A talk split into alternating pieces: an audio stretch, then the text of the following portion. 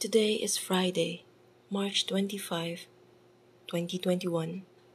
The first reading according to Isaiah chapter 7, verse 10 to 14, chapter 8, verse 10. The Lord spoke to Ahaz, saying, Ask for a sign from the Lord your God. Let it be deep as netherworld, or high as the sky. But Ahaz answered, I will not ask. I will not tempt the Lord.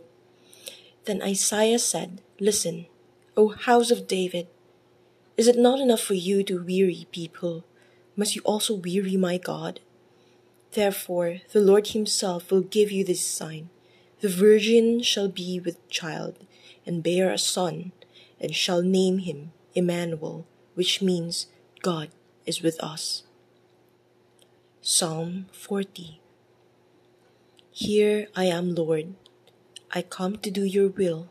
Here I am, Lord. I come to do your will. Here I am, Lord.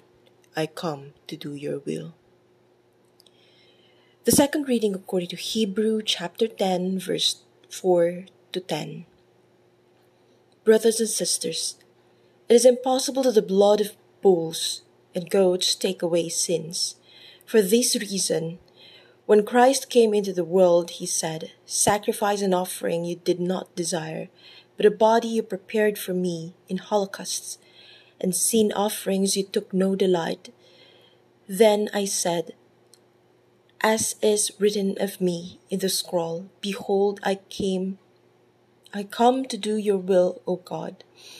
First he says, Sacrifices and offerings, holocaust, and sin offerings you neither desired nor delighted in. These are offered according to the law. Then he says, Behold, I come to do your will. He takes away the first to establish the second. By this will we have been consecrated through the offering of the body of Jesus Christ once for all. The Gospel according to Luke chapter 1, verse 26 to 38. The angel Gabriel was sent from God to a town of Galilee called Nazareth, to a virgin betrothed to a man named Joseph, of the house of David, and the virgin's name was Mary. And coming to her, he said, Hail, full of grace, the Lord is with you. But she was greatly troubled at what was said and pondered what sort of greeting this might be. Then the angel said to her, Do not be afraid, Mary, for you have found favor with God. Behold, you will conceive in your womb and bear a son, and you shall name him Jesus.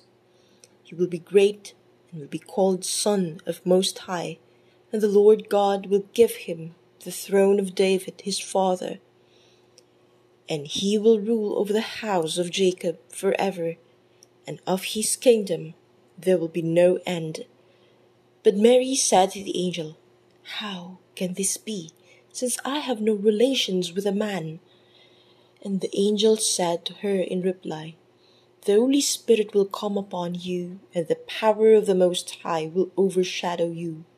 Therefore, the child to be born will be called Holy, the Son of God.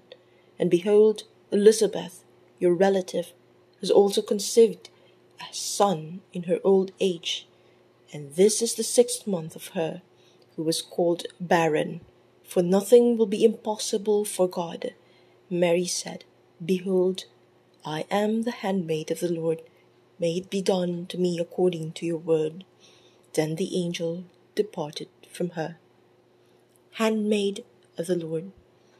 In declaring herself the handmaid of the Lord, Mary is saying that she is totally at the Lord's disposal. She does not mean to number herself among those honored by the title servant of the Lord. Yet the evangelist Luke, this humble girl of Nazareth, is looked upon with favor by the Lord.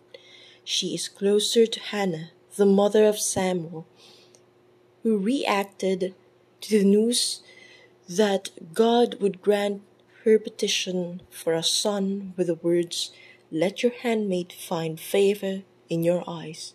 Mary, the Lord's handmaid, has already found favor in the Lord's eyes.